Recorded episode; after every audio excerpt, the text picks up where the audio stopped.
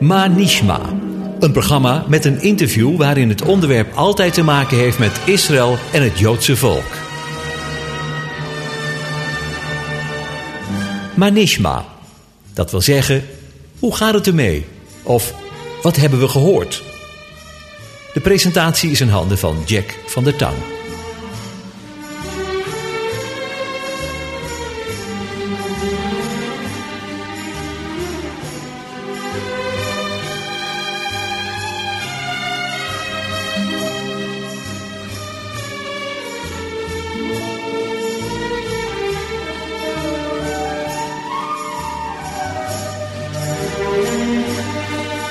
Shalom luisteraars, daar zijn we weer met een nieuwe aflevering van het programma Manishma en deze week deel 2 van het vervolg van het gesprek wat ik afgelopen week had met Hein Hoeré. Ik weet niet hoe het u vergaan is, maar ik heb echt zitten genieten. In de zin van dat ik eh, echt uh, zat te genieten van het levensverhaal, het begin van het levensverhaal van Hein. Wat je in uh, Nederland hebt meegemaakt, hoe je geboren bent, op de grond, in een woonwagen. En hoe je uiteindelijk in Tiel terecht kwam, uh, getrouwd met Thea uit Finland, radicaal tot geloof gekomen. Is het, is het het woord radicaal een juist woord, Hein? Nou, die tijd wel. Tegenwoordig is het een beetje een ander smaakje. Hè, als je het, uh, maar, maar die tijd was radicaal gewoon, en dat was ook zo. Je ging er gewoon voor. Hè? Ja. We zijn uh, afgelopen week geëindigd met een stukje muziek. Daar gaan we zo meteen live wat van horen. Ga je spelen. Um, wat ik heel interessant vond, er was geprofiteerd of er was gezegd door jouw voorganger dat je uiteindelijk in Bolivia terecht zou komen. Je bent negen jaar in Nederland uh, nog bezig geweest, gewerkt. Twee kinderen hebben jullie gekregen. Vertel me eens um, in die negen jaar en hoe uiteindelijk je in, uh, ja, in Zuid-Amerika terecht bent gekomen. Ja, nou, dat negen jaar gingen dus voorbij en het was 1984 inmiddels. En toen ben ik echt ook wel aan God gaan vragen: Heer, ik ben blij dat we hier mogen wonen en we hebben alles goed georganiseerd. De kinderen zaten op school op uh, 200 meter afstand. Ik uh, werkte op uh, 5 minuten afstand met de fiets. We hadden een heel leuk huurhuisje, een heel leuk huisje gewoon. En alles was prima, hè? maar Heer, ik wil graag daar wat mee gaan doen, wat u mij toen tot me gesproken heeft. Dus we, samen met Thea eh, zeiden we, nou weet je, je gaat een reis maken naar Bolivia en dan denken we dat het wel duidelijker gaat worden. Maar ja, je weet zelf, Jack, in die tijd had je dus geen internet. Nee. Um, om contacten te krijgen met mensen en dan vooral zo ver weg was het verschrikkelijk moeilijk. Geen mobieltjes. Nee, dat was heel moeilijk. Dus er was heel veel gebed aan verbonden en ook zoeken. En dan hoorde je nog wel eens een keer een hint van, hé, hey, er is iemand is geweest in Bolivia. Uh, moet je eens mee gaan praten. En er kwam helemaal niks uit gewoon. Maar ik had wel echt uh, het gevoel, in 1985, dan neem ik vakantie. Uh, en dan ga ik naar Bolivia. Het was 84, het jaar daarvoor. En ik, uh, samen met Thea hebben gewoon een heel spaarplan in elkaar gezet. Dat ik iedere maand een beetje aan de kant zou leggen van mijn salaris. Om die ticket te kunnen kopen. Ja. Maar we wisten nog helemaal niet met wie of, of hoe. En in die tijd hadden we vanuit de, de groep in Tiel, dat was inmiddels ook al meer een gemeente geworden. We bleven op zaterdagen in, samenkomen. En op zondagen zaten we dan in, uh, in Zeist. Maar dat was inmiddels meer, steeds meer gemeente geworden. Hadden we een boekenwinkeltje in ja. de Kerkstraat in Tiel. En dat werd gerund door vrijwilligers. Vaak uh, ja, mensen die tijd hadden en dan ook vaak moeders die zeiden: hey, ik kan daar twee of drie uur in die winkel zitten of vier uur. En dan zorg ik dat, dat mensen daar te woord gestaan worden. En top, ik werkte in ploegen. En Thea zegt op een gegeven moment: hey, wil jij een keer voor mij waarnemen? Want je hebt toch avonddienst, dus dan kun je in de middag daar een paar uur gaan zitten. Nou, zo gezegd, zo gedaan. En ik in het winkeltje gezeten. En dan kom ik een tijdschrift tegen in het Engels Restoration Magazine. Dat ik interessant. En ik bladerde daar zo doorheen. En ineens uh, zag ik dus dat fotootje van een meneer staan onder een, een artikel. En de Heer sprak zo duidelijk in mijn hart. Ik voelde dat zo duidelijk. Dit is de man. Ik was helemaal verbaasd. Van, wat, dit is de man. Dit is de man. En ik begon dat dus te lezen en er stond daar in kleine lettertjes onder dat fotootje Julio Ruibal uit Bolivia. En eh, tegenwoordig woonde hij en werkte hij in Cali, Colombia. En ik wist gewoon, dit is de man. Maar ja, hoe kom ik met hem in contact? Dus ik heb het ook bij mijn voorgangers gezegd, willen jullie voor me meebidden? Want ik voel dat dit gewoon het contact is van God. En uh, ik heb op een gegeven moment een brief gemaakt. Die heb ik naar de redactie van het blad gestuurd. Dat zat in Canada. En een paar dollars had ik daarin gedaan van, ze willen jullie alsjeblieft doorsturen naar Julio Ruibal in Colombia. En dat hebben ze dus gedaan. En na een aantal, uh, ja, ik weet niet eens meer hoe lang, zes weken of zo kan erover. Uh, ja, dat gaat, in die tijd ging het wat anders dan nu. Ja, misschien wel twee Als maanden. Als je binnen tien minuten reageert op de e-mail, dan... Ja. Ja, dan ben je al boos.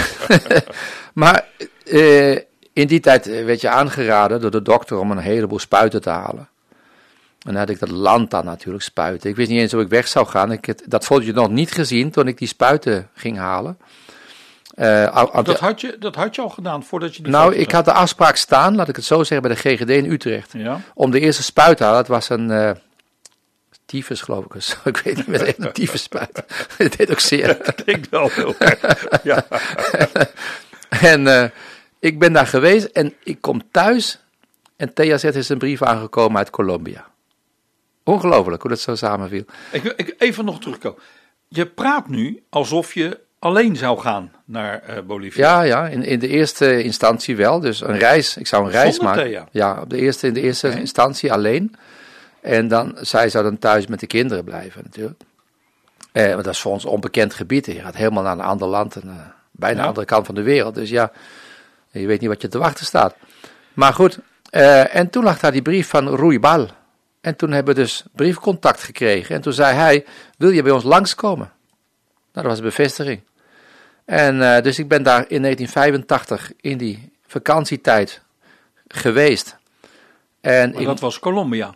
Ja, maar het was wel de Boliviaan. En ik denk, nou, hij gaat mij wel helpen om in Bolivia te komen. Dat was de link.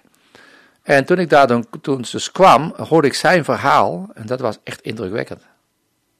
Ongelooflijk indrukwekkend. Want eh, hebben we tijd voor? Vijf minuutjes? Ja, Zal ik het even ja, ja, proberen te resumeren? Ja, want het is wel een interessant verhaal Er van niemand Julio. die op ons wacht momenteel. Oké. Eh, hij vertelde mij dus dat hij uit Bolivia weggegaan was om in Colombia een werk te starten. Maar hij vertelde mij hoe hij door God gebruikt was in Bolivia. Blijkt zo dat hij eh, was enigst kind. Hij is opgevoed door zijn vader en zijn oma. Want de moeder die was weg, vandoor gegaan, met iemand anders dacht ik. En eh, zijn vader werkte bij een bank, een hele goede baan. En die zei, Julio, jij moet wat gaan bereiken. Ik heb geld, ik ga jou naar Los Angeles sturen om daar te gaan studeren. En had van kinds af aan graag dokter willen worden. Vond hij geweldig om mensen beter te maken. Dus hij is daar gaan studeren in Los Angeles.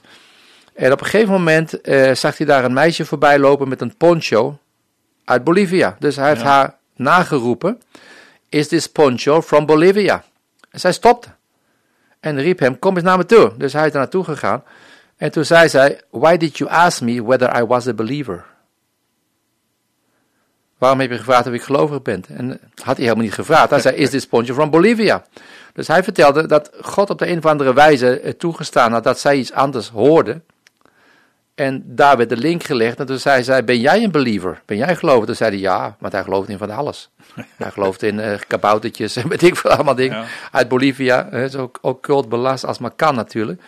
En hij gaf ook yogalessen en toestanden.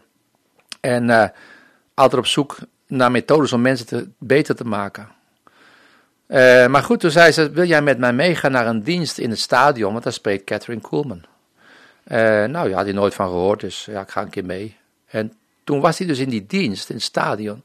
En toen zag hij wat hij altijd van gedroomd had. Hij zag wonderen gebeuren. Mensen werden genezen. En dit was wat hij altijd wilde.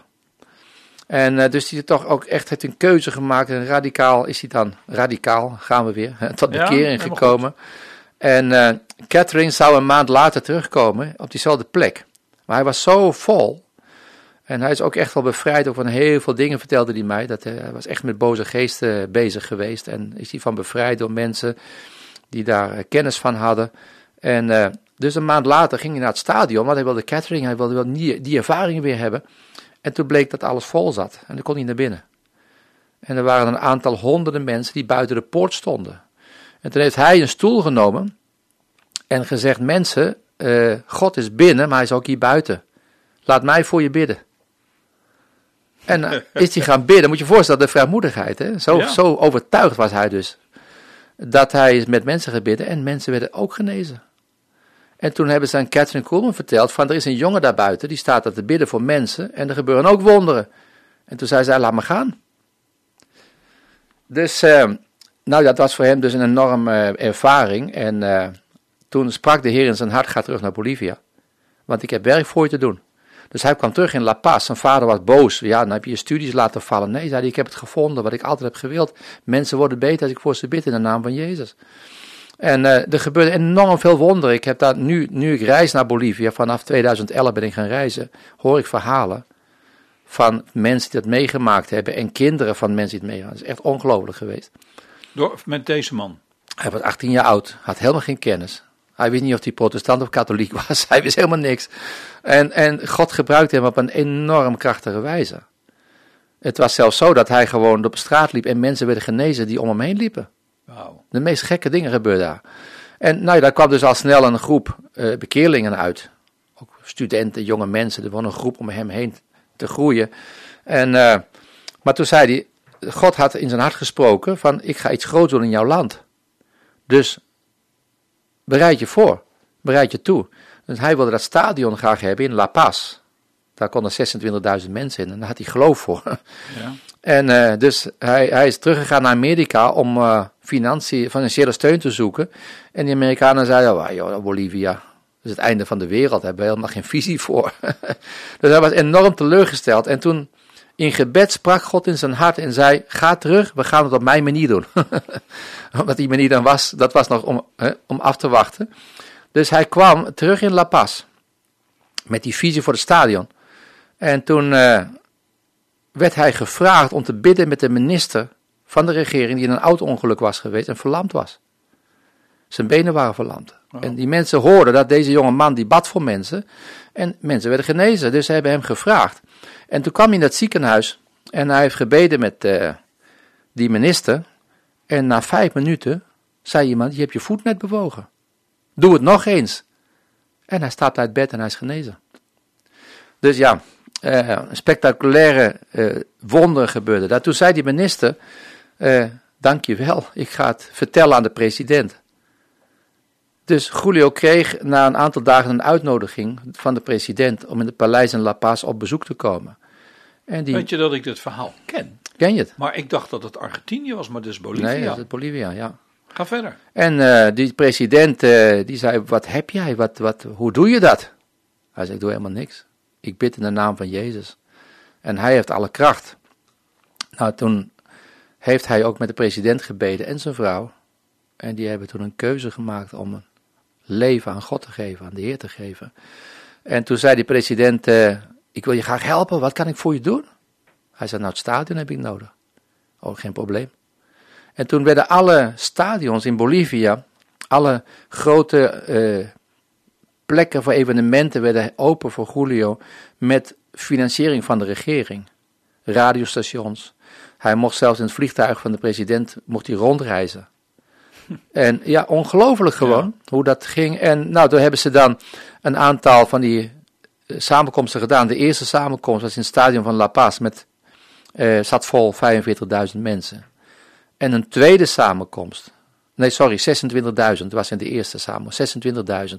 De tweede samenkomst waren 45.000 mensen aanwezig, want de meerderheid stond buiten. En toen heeft hij dus eh, vanaf een eh, punt waar hij naar buiten kon kijken, boven in de nok van het stadion, heeft hij die menigte toegesproken. Maar er was geen geluid.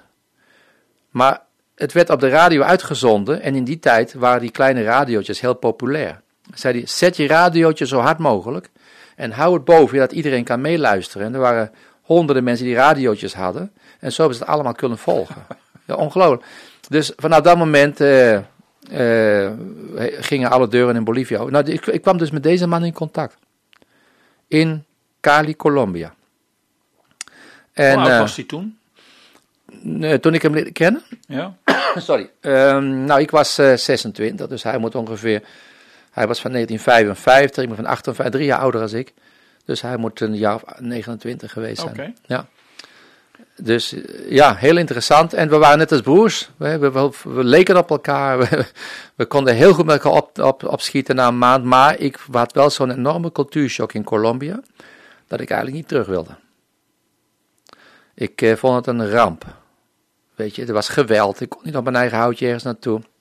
Er was net iemand doodgeschoten. En Julio moest die begrafenis doen. Een jonge jongen was doodgeschoten. En ik denk, man, dit is een gek huis. Ik, eh, dank je wel. een normaal cultuurshock. Dus ik, ik weet nog goed, Jack, ik vloog terug naar Nederland. Het vliegtuig uh, steeg op vanuit Cali en ik, ik letterlijk en figuurlijk keek ik zo naar beneden. Ik zag die stad zonder me verdwijnen naar Cali. Ik zie je nooit meer terug. En uh, oké, ik kwam thuis. Thea was in Finland geweest met de kinderen. Bij elkaar in Tiel. Van, hey, hoe was het? Maar het was leuk. Goed. Maar ik wou er niet over praten. Maar na een maand, een maand of anderhalf begon ik zo'n sterk verlangen te gaan terug te gaan. Dat is echt, uh, ja, ik, ik, begreep het van mezelf niet. Waarom wil ik zo graag terug? Hè? Toen zei Thea tegen mij, als je gaat, ga ik met je mee. We gaan, volgende zomer gaan we samen er naartoe. Maar ja, we hadden er geen geld voor. Twee kleine kinderen, ik werkte alleen. En op een gegeven moment zaten wij bij de televisie, om een uur of acht, s'avonds, negen. En we hoorden de brievenbus ik denk, nou ja, vast een foldertje of zo, weet ik veel. En ik ga kijken, lag er een envelop met 6000 gulden. Wauw. Dus dat was uh, de aanzet voor onze ticket. Eigenlijk konden we daar de tickets helemaal van kopen. En uh, we waren verschrikkelijk geschrokken, want op de hoek zat een bank. Ik denk, ze hebben vast die bank beroofd of zo, weet je wel. Ze hebben die, een of andere plofkraak bestond nog niet in die tijd, maar ze hebben iets gedaan daar. Dat geld hebben ze hier gedeponeerd, dan komen ze het straks wel ophalen of zo. Maar dat was dus van iemand uit de gemeente. En uh, ja, zo konden wij die tickets kopen. En dan zijn we samen naar uh, Cali geweest in 1986. Zonder de kinderen? Ja. ja. En? Nou ja. Want hoe, hoe zat het toen eigenlijk met... Want je had een woord gehad voor Bolivia, maar je praat nu toch wel over Colombia. Ja, maar de link was Julio. Okay. Die Boliviaan was. En al deze verhalen die hij mij vertelde, die kwamen uit Bolivia. Dus wij hadden in ons achterhoofd van, nou ja, hij wordt de stap naar Bolivia. Hij heeft contacten, hij heeft daar mensen. En uh, dus, nou ja, wij voelden in 86 heel duidelijk, een heel ander gevoel als de eerste keer moet ik zeggen, een enorme aantrekkingskracht van, van Colombia. En ze zeiden ook, kom ons helpen, we hebben jullie nodig hier. En Julio zei, weet je, je, je moet zoveel leren nog, dus kom bij mij gewoon. En ik vertrouw erop dat God jou gaat uh, helpen om dan ook Bolivia binnen te kunnen komen. En uh, dus wij uh, hebben die stap toen genomen, dat was heel eng. Want ja, we gingen helemaal met onze kindjes en met z'n tweetjes. Wanneer gebeurde dat? Wanneer gingen jullie in, in 87, in oktober 87. Alles achter je gelaten. Ja. ja. En, en wat was de insteek? Van we komen terug als. Nee, nee, niet zozeer. Het was, in die tijd was het zelfs nog meer als nu. Want dan had je het gevoel van ik ga echt weg. En je kon elkaar ook niet zien. Nu heb je, je hebt, kan nu elkaar op de telefoon kun je met elkaar praten. Maar dat was dus echt niet zo in die tijd. Dus we hebben heel veel gehuild om afscheid te nemen van alle mensen. En het bleek ook wel, want we hebben periodes gehad van zeven jaar bijna dat we niet terugkwamen naar Nederland. En dan zit je zeven jaar lang daar aan die andere kant. En niet zo makkelijk om maar even terug te komen. Nee. Dus dat was heel radicaal in die tijd. Dus we zijn toen weggegaan. En de bedoeling was dat we uh, financieel wat geld konden verdienen. Want ik, ik ben houtbewerker en ik uh, zou dus iets gaan doen met een programma met Julio. Om studenten daar uh, houtbewerking te leren. En vanuit de meubels die we maakten konden we wat inkomsten krijgen. Maar ja, dingen op papier zien er mooi uit natuurlijk. En uh, na een jaar of anderhalf zei Julio van nou, ik heb er geen zin meer in, in dit project. Uh, we gaan uh, de stekker eruit trekken. Ik zeg maar Julio, ik ben helemaal hier gekomen voor dit. Ja, God gaat voorzien. dus de stekker werd eruit getrokken. De machines werden verkocht. En ik was hevig gefrustreerd.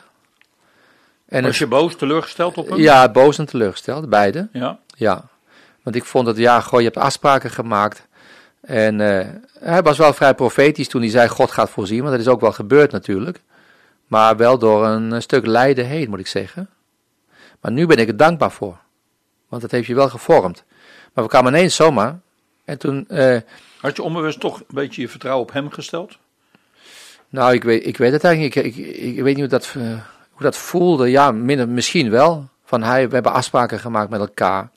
En dat is ook de basis waarin we uitgezonden zijn vanuit onze gemeente. Die hadden er vrede mee dat het zo zou gaan. En, en nu verandert dit allemaal. Uh, dus dat was heel moeilijk. En toen kwam ik op een gegeven moment uh, in een crisissituatie, financieel. En toen kreeg ik een brief uit Nederland van een, een, een meneer, een broeder, een broeder, die zei, hij zegt, ik betaal je ticket, kom naar Nederland en dan uh, gaan we samen bidden. En uh, nou ja, heeft hij gedaan en toen bleek dat hij een auto verkocht had. Dan had hij een, een bedrag aan overgehouden. Hij zegt, dit is voor jou en koop je eigen machines. Word onafhankelijk van Julio. En dat heb ik gedaan. Dus ik heb een aantal jaren mijn eigen timmerbedrijfje gehad daar. Maar dat ging soms makkelijk, soms ook niet.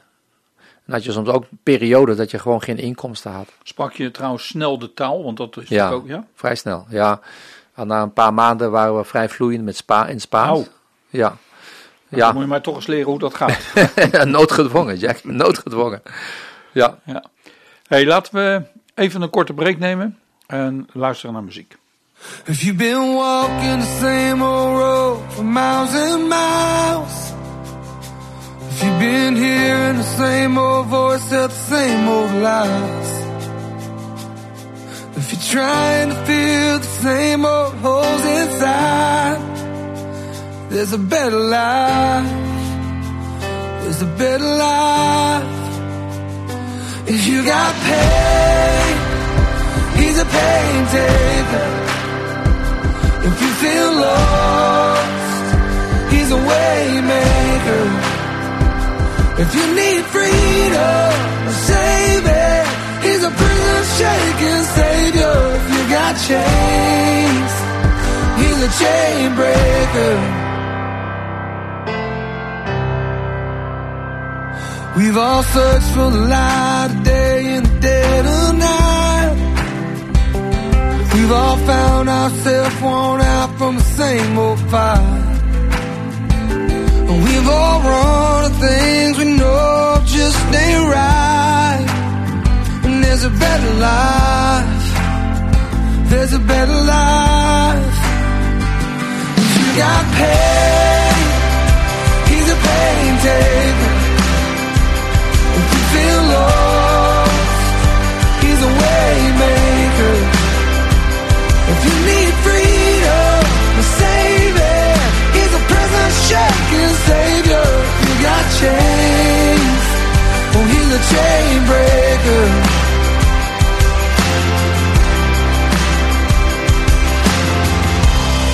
Believe it, if you receive it, if you can feel it, somebody testify. Believe it, if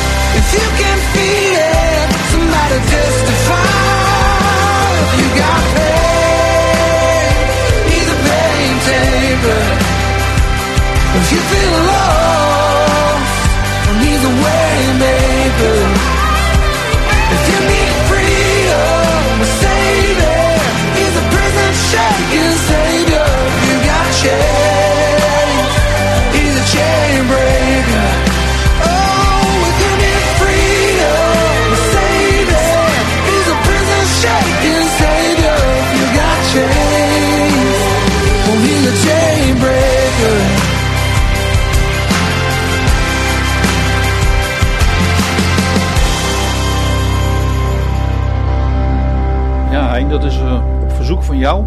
Wat vind je hier zo mooi aan? Nou, dit nummer is natuurlijk wel vrij bekend en ook wel door heel veel mensen wordt het gezongen. Maar ik was op zoek naar iets wat me aansprak. Dus ik uh, kwam hem tegen, toevallig op YouTube. En er zit iets in zijn stem, wat gewoon me, me aanspreekt. Gewoon, uh, en als ik een verhaal lees of, bekijk, dan zie ik dat deze man heeft heel veel meegemaakt. En, toch zit er iets in, weet je. Als je zo processen gaat. En er zit een echtheid in zijn uh, manier van zingen. Het klinkt echt uh, vanuit zijn hart. En dat vind ik wel eens moeilijk als ik uh, anderen zonder, zonder ja. te willen bekritiseren, maar soms wordt het zo clean allemaal gebracht en zo schoon en netjes. Eh, en dit is gewoon, heeft een bepaalde... eh, Rauwheid? rauwheid, ja, precies. En dat spreekt toch van eh, iets, ja, dat weer klinkt ook in het leven van deze man. Weet je, het is een echte vent, een echte kerel zou ik willen zeggen. Hij gaat de gevangenis in, hij, hij brengt het evangelie daar aan mensen. Herken die- je een beetje jezelf in hem of niet? nou, weet je, ik, ik heb daar wel een verhaal over. Ik kan natuurlijk wel een beetje eh, wat kritiek eh, veroorzaken. Maar ik vind dat de mannelijkheid vrij groot onder druk staat in deze wereld. Een echte man willen zijn. Of durven zijn. Ja. Ik wil natuurlijk niet in allerlei conflicten komen met Nee, feministen maar- en zo. Maar, maar, Die eh, luisteren niet hoor, denk ik, naar dit programma. maar je ziet dus, en dat, misschien komt het ook een beetje uit onze ervaringen in Zuid-Amerika. Dat mannen bang zijn om man te zijn. Om verantwoordelijkheden aan te nemen. Om leiding te geven. Om, Is dat echt zo? Nou, je, dat komt misschien een beetje uit onze achtergrond. Het kan cultureel gebonden zijn. Maar vanuit onze achtergrond, eh, bijvoorbeeld de jongens worden heel erg beschermd door de moeder. Enorm beschermd door de moeder. En je ziet ook dus vaak dat de vaders niet aanwezig zijn. En de kinderen dumpen en de moeder is er wel altijd. Vandaar dat wij het ook wel eens, als, als we spreken over, over God de Vader, vinden ze dat veel moeilijker als zich vast te houden aan Maria de moeder. De meeste van de mannen die een beetje geloven, of misschien traditioneel zijn, lopen met een eh, afbeelding van Maria in hun eh, portemonnee. Maar de vader is een heel eng gebied voor hun, want die heeft hun verlaten en die heeft hun verlogend. En ja, goh, ze worden heel beschermd opgevoed door de moeder. En, en bijna zo ver dat ze niet echt durven echt een vent te zijn, echt een man te zijn. Ja, en daardoor allerlei dingen op hun lijf halen vaak. En als je dan wel eens in het diepte gaat met mensen, wij doen herstelweekenden. En vooral, ik doe dan vaak de mannen alleen. Want zo gauw er een vrouw in de buurt is, al is het maar een kilometer afstand, zijn mannen anders. Misschien zijn het Latino's die zo zijn, ik weet niet of het in Nederland is. Maar ze zijn nooit zo eerlijk als dat je alleen met mannen onder elkaar bent. En als je dan echt die, die ziet hoe de geest in de diepte werkt, dan zie je soms de grootste kerels in de tranen, in verbrokenheid. En dan kan er echt genezing plaatsvinden. Maar nogmaals, het kan cultureel gebonden zijn hoor. Nou, ik denk dat het cultureel zeker wel is. Ja. Maar, eh hey, interessant. Ja. Ehm, voordat we aan de muziek begonnen, eh, waren we zover gekomen dat je geld had gekregen om een eigen werkplaats eh, te beginnen. Ehm, wa- was er niet het verlangen om eigenlijk fulltime met het evangelie bezig te zijn in plaats van een, eh, met een werkplaats? Ja, absoluut. Dat had ik heel erg sterk zelfs. Maar ja, die mogelijkheid was er gewoon niet. Het was gewoon keihard werken. En eh, daarnaast waren wij al vrij snel gevraagd door Julio om de jeugd onder onze hoede te nemen van de gemeente. Nou, er waren vier jonge mensen. Maar we hadden een enorme boom, een, een, enorme beweging in die tijd. Kijk, ik sprak nog vrij eh, basis Spaans. In die beginperiode, ik Ja. spreek over de eerste drie, vier maanden. En het enige wat ik kon zeggen was van, toen necesitas Jesus, je hebt de Jezus nodig. Dat was het enige wat ik kon zeggen. En dan voor de rest was dat een hakkelen, van de hak op de tak. Maar ik sprak wel. En eh, we gingen van vier in een, in een maand tijd naar, naar 50, 60 jonge mensen. Wauw. En in de loop van de tijd werden het er 100. En eh, we begonnen een, een groei te zien in de gemeente daardoor. En eh die jonge lui begonnen eh, betrokken te raken bij de muziek en bij toneel en allerlei expressie in de gemeente. En Julio was daar enorm enthousiast over. Wat, wat mij nog steeds apart, wat, wat ik nog een beetje mee zit, ik weet niet hoe het met de luisteraars is, misschien niet opgevallen, maar hij heeft zulke bijzondere dingen gedaan in Bolivia. Maar je komt hem tegen in Colombia. Wa- waarom is hij weggegaan uit Bolivia? Ja, ja dat is een, eh, inderdaad een goede vraag. Want hij, eh Julio was geen makkelijk karakter. Een heel rechtlijnige man. En dan vind ik het eigenlijk wel heel interessant dat God soms iemand pakt en enorme dingen door iemand doet, enorme grote wonderen. Terwijl aan de andere kant heeft hij ook zijn zwakheden en zijn menselijkheden. Kijk, Julio was een speciaal figuur. Hij was, eh, hij was een goede vriend. Hij was een, eh, een, een, een fijne dynamische persoonlijkheid. En ook heel gezellig. Maar eh, in afspraken kon hij soms heel erg eh, van de hak op de tak gaan. Als een blad aan een boom. Dat was niet zijn ja, sterke was punt. niet altijd ja. Nee, en dat is ook wel een beetje Latino. Hè? Ik bedoel, niet dat dat. kijk, we hebben geleerd dat Latino's over het algemeen spreken wel duidelijk wat ze willen, maar niet met woorden. Maar wel met hun handelen. Heel vaak als je iets afspreekt, oh, weet je wel, en dan moet je eigenlijk uit het handelen opmaken wat hij echt bedoelt. Ze zijn bang om je af te wijzen of om je teleur te stellen. En dan zijn ze vaak heel aardig, terwijl ze misschien in, inwendig iets anders willen. Wij Nederlanders zijn wat directer. Dan heb ik geen zin in, of zie ik niet zitten, weet je wel. We zijn vrij direct, ja. Ja, Een uniek volkje. een uniek volkje, ja. En dat, met Latino's zie je dat minder. Ik ben wel van die cultuur gaan houden hoor. Ik ben het echt van eh, wel. Maar je moet het wel een beetje te weten te interpreteren. Maar goed, in Julio had dat heel sterk. En eh, dat gaf wel eens botsingen natuurlijk. En, eh, maar goed, vind ik wel mooi. Maar ja, zijn persoonlijkheid was gewoon zo. En wij konden op een gegeven moment daar wel redelijk mee omgaan. Omdat we ook op een gegeven moment vrij onafhankelijk werden in onze eh, werk, financiële Ja. dingen.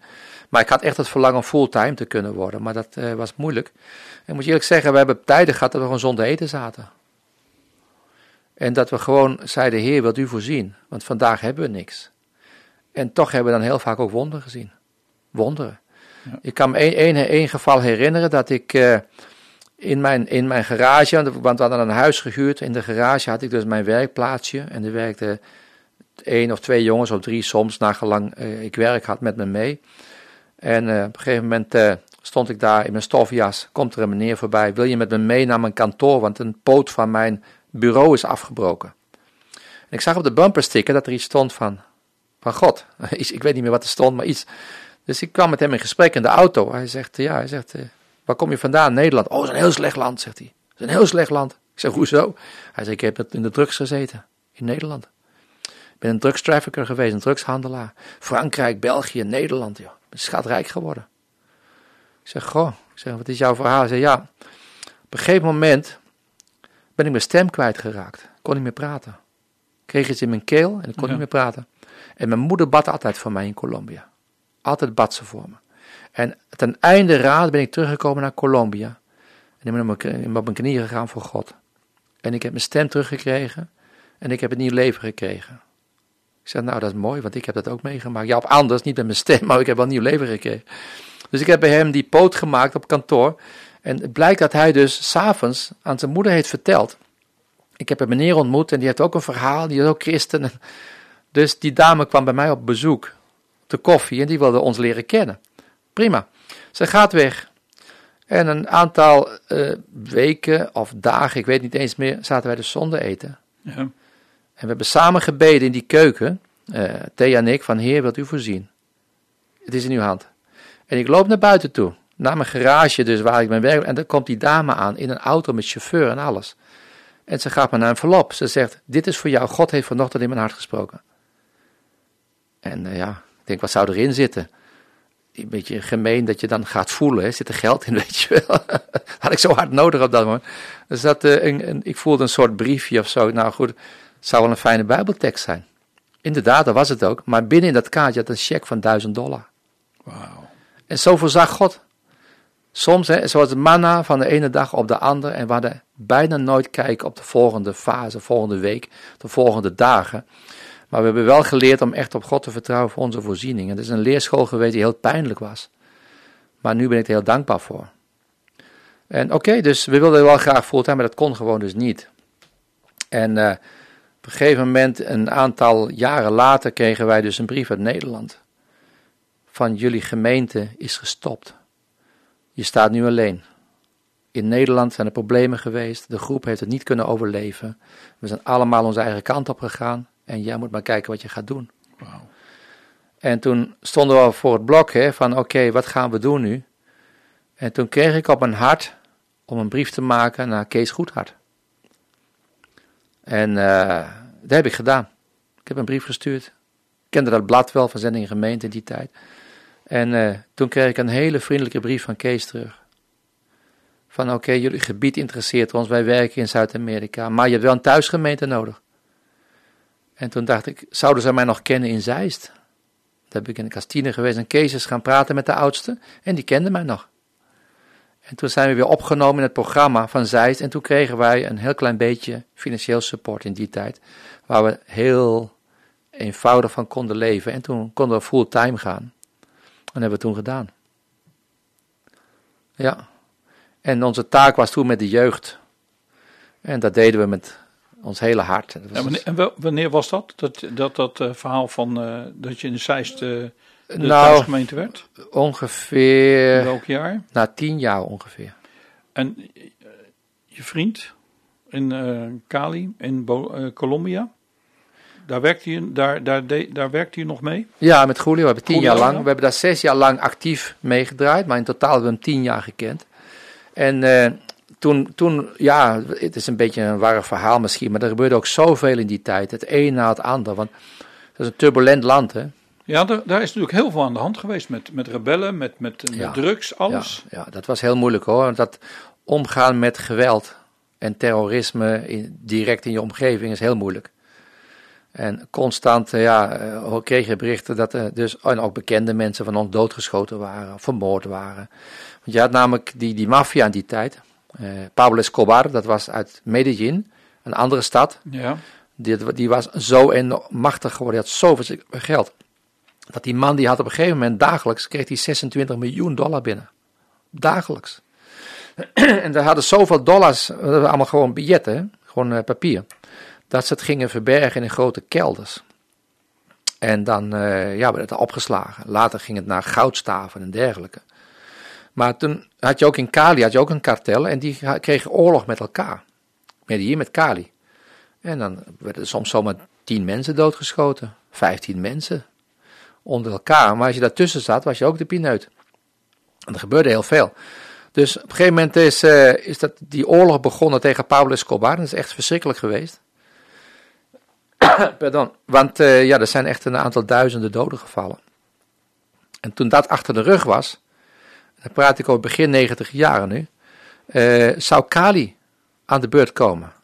Dus bij ons huis kwam de Search Block, dat is een speciale eenheid van het leger, werd daar dus gelegerd.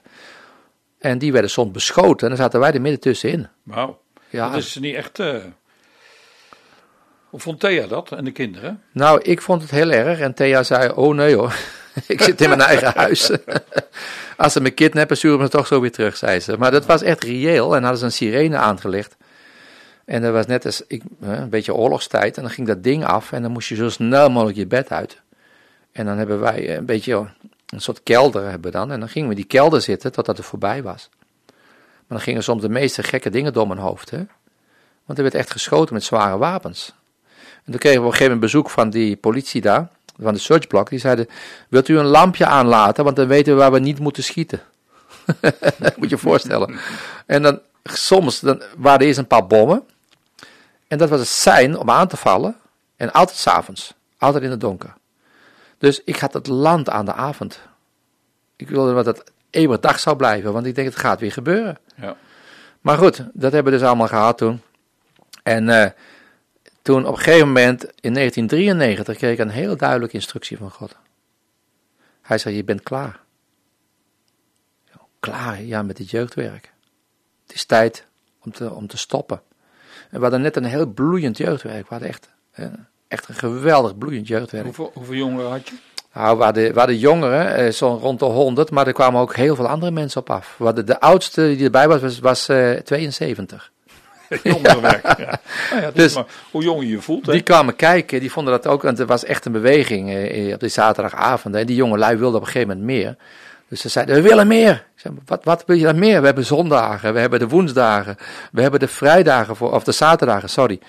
Nee, we willen meer samenkomen, we willen meer. Nou, toen hebben we de vrijdagen er ook bij gedaan. En daar kwamen heel veel nieuwe jonge lui op bekering. Er hadden constant doopdiensten, constant.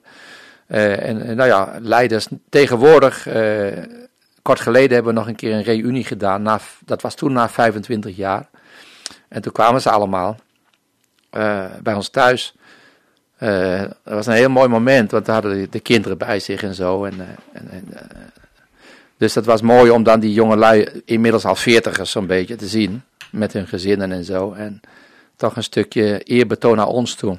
Ja. Want Jullie hebben ons toen eh, het evangelie verteld en jullie hebben ons verder geholpen in de discipelschap en zo. Dat is heel mooi. Maar goed, ik kreeg toen een heel duidelijk woord van God in 19, eh, dat moet geweest zijn, ja, in 92 volgens mij was dat al, 293. Het is klaar. En ik vertelde het aan Thea, ze was in de traan, ze was helemaal, ze zei, maar moeten we dan ons jeugdwerk opgeven? Ik zei ja.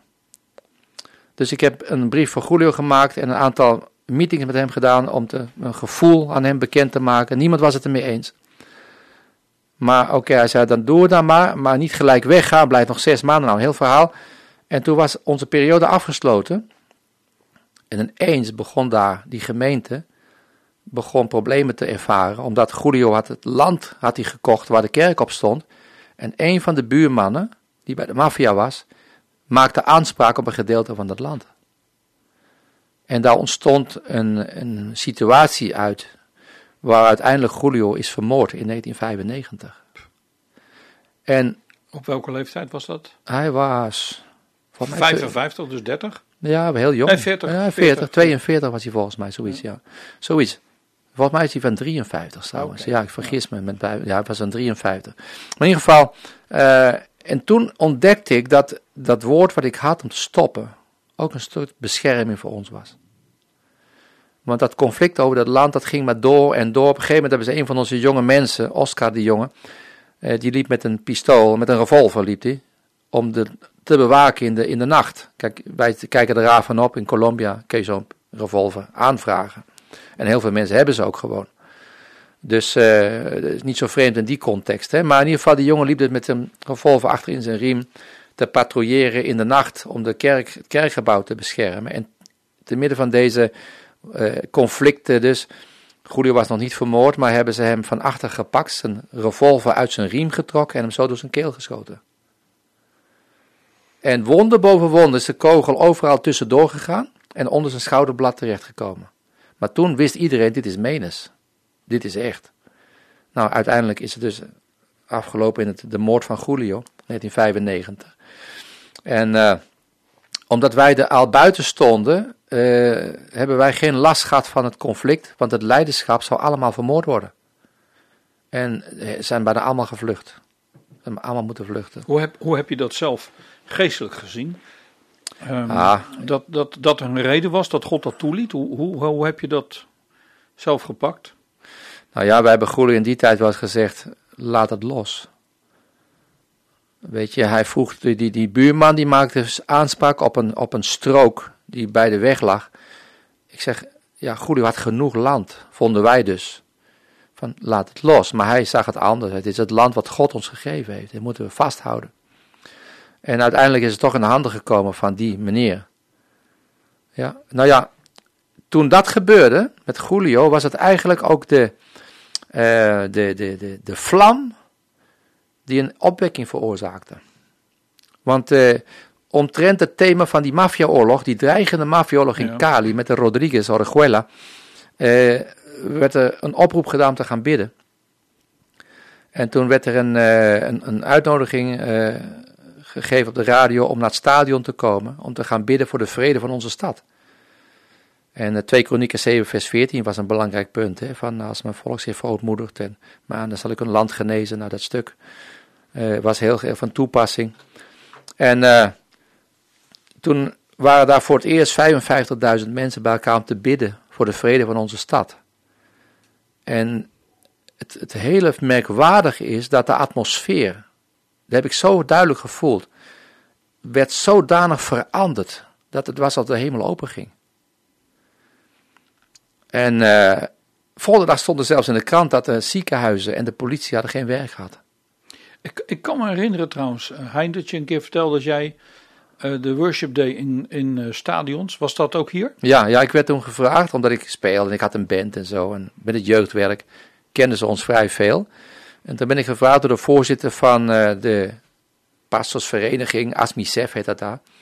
eh, van, zou jij dat voor je rekening willen nemen om een, eh, een worship team samen te stellen en de leiding daarover te nemen? Ja. Nou, dat deed ik heel graag. Dus het was een voorrecht voor mij om daar in het stadion te mogen staan. En dan al die duizenden mensen zien binnenkomen. En om te gaan bidden. En eh, dat duurde soms een hele nacht gewoon. Van 9 uur s avonds tot 6 uur 's morgens. Met, met ook prediking, met muziek, maar ook bidden samen. En altijd als we dat deden, want dat gebeurde iedere drie maanden, Jack. Stond er de volgende dag een artikel in de krant dat er geen geweldplegingen waren geweest. Ongelooflijk. Een stad waar normaal in die tijd vielen er 20 doden per dag. In, in Cali. Je zou er in Nederland echt wel wat van kunnen leren. Ja, het bidden is, is heel belangrijk. Ja. Maar toen, toen was er iets in, in, in beweging gekomen, die geestelijke wereld. En, en Julio speelde daar een rol in. Want net daarvoor, toen het allemaal begon te gebeuren, had hij een visie gekregen dat de eenheid zo belangrijk was. Want hij lag overhoop met heel veel voorgangers. In, we hadden in die tijd zo'n 500 kerken, denk ik, in Kali. Dus best wel een groot volk. Ja. Een stad van 3 miljoen. En hij heeft destijds heeft hij ze allemaal opgebeld, ze allemaal gevraagd te willen komen. En dan hebben ze een, eh, een verzoenings... eh, eh, hoe noem je dat in Nederland? Een act of reconciliation. Ja, een verzoeningsbijeenkomst. Ja, en dat, dat, was, dat was de aanzet. Toen was er al een verandering in de atmosfeer gekomen. En toen die gebedssamenkomst was de eerste keer nog meer. Er was een enorme verandering. En het mooie is dat dat kartel van Kali zich uitgeleverd heeft aan de, aan de autoriteiten zonder enige weerstand. Dat was het grootste wonder dat we ooit hebben meegemaakt. Ja. Ja, dat was echt een wonder. En, Ja. ja. en toen zagen we dus een enorme golf van eh, ja, een ontwaken, zal ik maar zeggen. Eh, en dat, eh, ja, dat was heel mooi om dat te zien. Bijzonder is natuurlijk in die tijd, want ik zit dan te denken, ja, stel dat we dat in Nederland zouden doen, we zouden momenteel helemaal niet bij elkaar kunnen komen. Ja. Dus dat is heel wat anders. Nou, kijk, Julio was een, geloofde heel sterk in radio en televisie. Radio en televisie. Internet hadden we nog niet zozeer. Maar ik zie nu wel enorme mooie mogelijkheden. Want de laatste tijd, hier bij jou ben ik, eh, maar nu ook was ik in Zeist. En als je dan kijkt naar de cijfers, de mensen die meekijken, heb je veel grotere cijfers als in gemeenten. Als je met groepen bij elkaar komt. Dus er is wel Ja, een, bij ons is het vijf, zes keer zoveel. ja, moet je je voorstellen. Dus, eh, Ja. de- gelijk. En daarna komen nog heel veel mensen die kijken. Dus, ja, eh, ja, dat is enorm krachtig. Ja. Ja. En dat zie je ook, hè, dat de gemeente op een bepaalde manier vloeibaar is. En dat vind ik heel mooi. Want het is het werk van God en niemand kan het stoppen. En dat ook onder deze omstandigheden het werk doorgaat. We gaan even iets kort iets doen. En daarna eh, gaan we tot het einde van het uur even vertellen waar je naar Cali naartoe bent gegaan in, Bo- in Colombia. Oké, Maar voor de luisteraars is het misschien even leuk dat jij je gitaar ondertussen gaat pakken. En dat je even iets laat horen aan ons over eh, de manier wat jij speelt. Je deed net eventjes, eh, liet je wat horen. Ik moet zeggen dat ik dat heel erg geweldig vond. Als je de microfoon ietsje eh, eh, zo kan zetten, ja. Dan kijk ik even of het goed te horen is, hier zo. Ja, dat is hartstikke goed. Ja.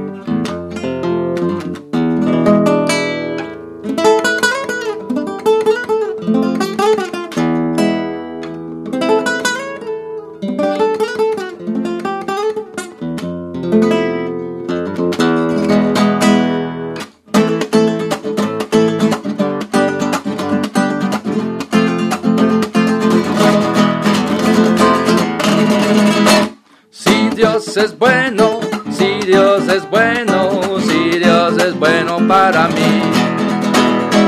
Si Dios es bueno,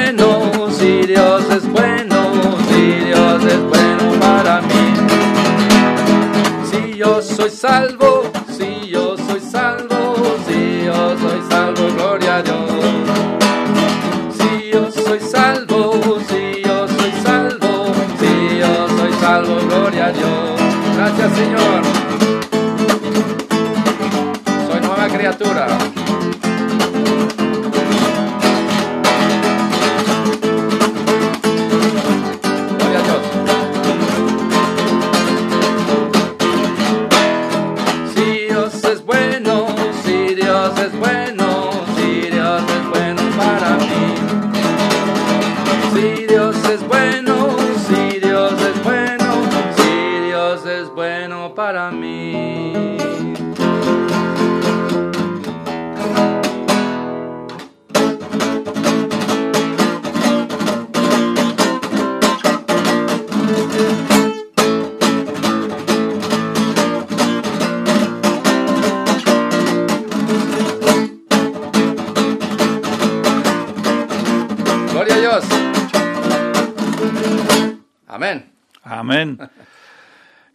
Dit is een beetje flamingo gypsy.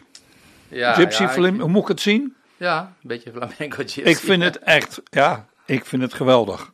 Dus, eh, en eh, als je de microfoon weer een beetje naar je mond toe doet, dan, eh, ja, dit is, dit is heerlijk. Je gaat zo meteen met me mee naar huis, dus je kan lekker in de tuin, kan je wel spelen, kunnen de buren ook genieten.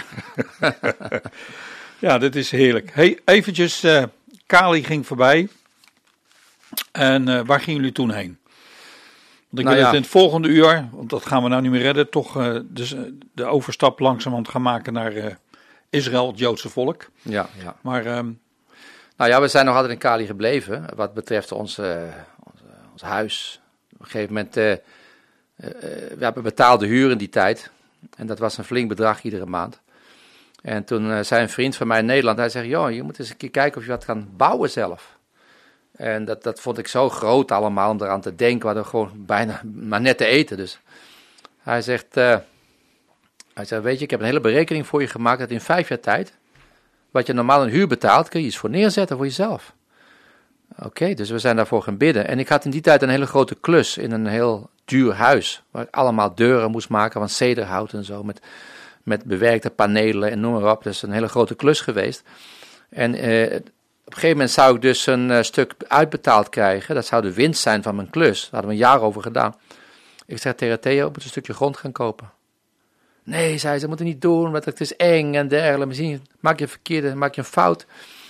En eh, ik heb het aan de Heer gevraagd. En soms heb je van die momenten, Jack, dat je zo duidelijk de leiding van Gods geest ja, ervaart. En vooral als je erop terugkijkt en denk je, dit moet God geweest zijn. Dus ik heb een auto gepakt. En ik ben gaan rijden. Met een kameraad van me. En ik werd gewoon gestuurd, als het ware, naar een plek.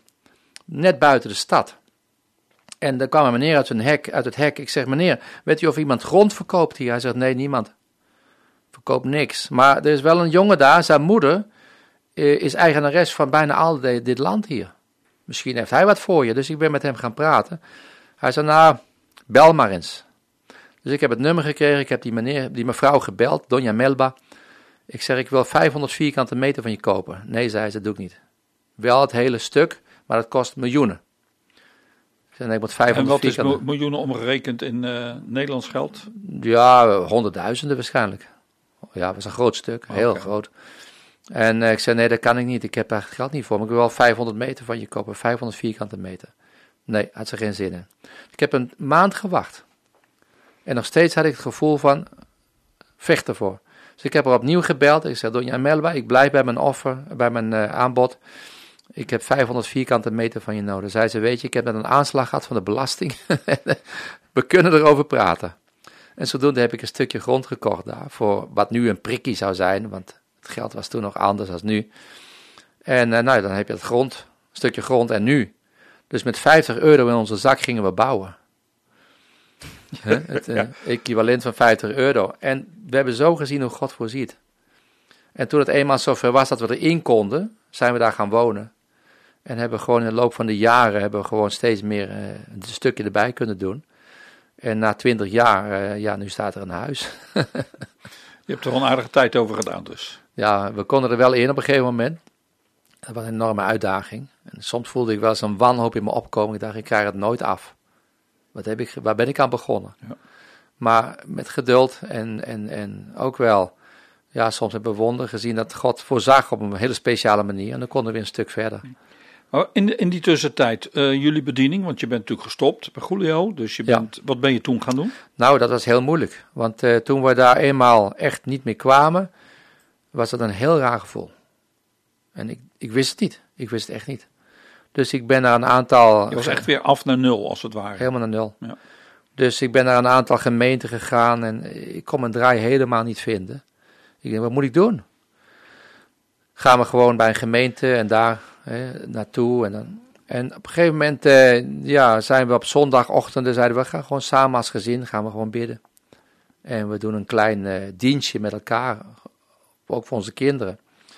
En op een gegeven moment eh, waren we bezig, komt er een meneer naar ons toe, de buurman, en hij zegt, ik heb gehoord dat jullie bidden. Mag ik er ook bij komen? Ja, welkom. En voor het wist hadden we een groep van twintig mensen. En toen, wat moeten we doen? Toen zei Thea, ik denk dat God wil dat we deze mensen verder gaan helpen. In onze huiskamer. Ja. Nou, dat hebben we gedaan. En het begon zodanig te groeien dat we op een gegeven moment een andere plek zochten, een andere plek. En in de loop van de jaren misschien wel vijf, zes plekken gehad. Totdat we uiteindelijk een, eh, lokaal konden huren met elkaar. En dat is onze taak geweest voor een lange tijd. Nog steeds om die gemeente te helpen. En nu zijn we zover dat we een fulltime voorganger hebben. En die doet het alle pastorale werk en ik ben dan zijn, eh, Oké, heel bewust heb je iemand anders dat eh, Ja, laten doen. weet je, het is ook niet eerlijk naar de mensen toe. Het zou niet eerlijk zijn naar de mensen toe. Omdat op een gegeven moment begon ik heel veel te reizen. ik zak ineens weer. Op een gegeven moment begon ik heel veel te reizen naar, eh, naar andere landen toe. En dan is het niet leuk als mensen eh, ja, jou moeten missen de hele tijd. Ze wennen aan je. Dus het is eh, goed dat ze ook aan hem wennen nu en dat hij verder. Ja. ja, maar we zijn er altijd heel erg bij betrokken. Altijd, als ik er ben Hoe spreek lang wonen jullie nu op deze plek? oef, ik denk 25 jaar of zo. 25 jaar. Ja, ik denk het wel. Ja. En jullie kinderen zijn op een gegeven moment teruggegaan. Ja, die zijn daar eh, opgegroeid en eh, we deden homeschooling. Dus bij ons thuis, ook met een aantal andere zendingskinderen die ook eh, bij ons op schooltje zaten. Dus met samen met een aantal zendelingen hebben die school toen gedaan. Het programma uit Amerika laten komen. En die zijn dus high school hebben ze gehad. En toen kwamen ze naar Nederland en toen hebben ze hier verder gestudeerd. Ja. Oké. Hey, ik, eh, het lijkt mij goed dat wij eh, dit uur gaan afsluiten. Dat we het volgende programma gaan opnemen. Dus voor de luisteraars volgende week. Over eh, ja, wat er in jouw leven is gebeurd. En hoe je ineens met Israël eh, aan de gang bent gegaan met het Joodse volk. Want dat is ook een heel bijzonder verhaal. Maar voor nu, dankjewel. En eh, tot de volgende week, zou ik zeggen. Dankjewel, Jack. U hebt geluisterd naar Manishma.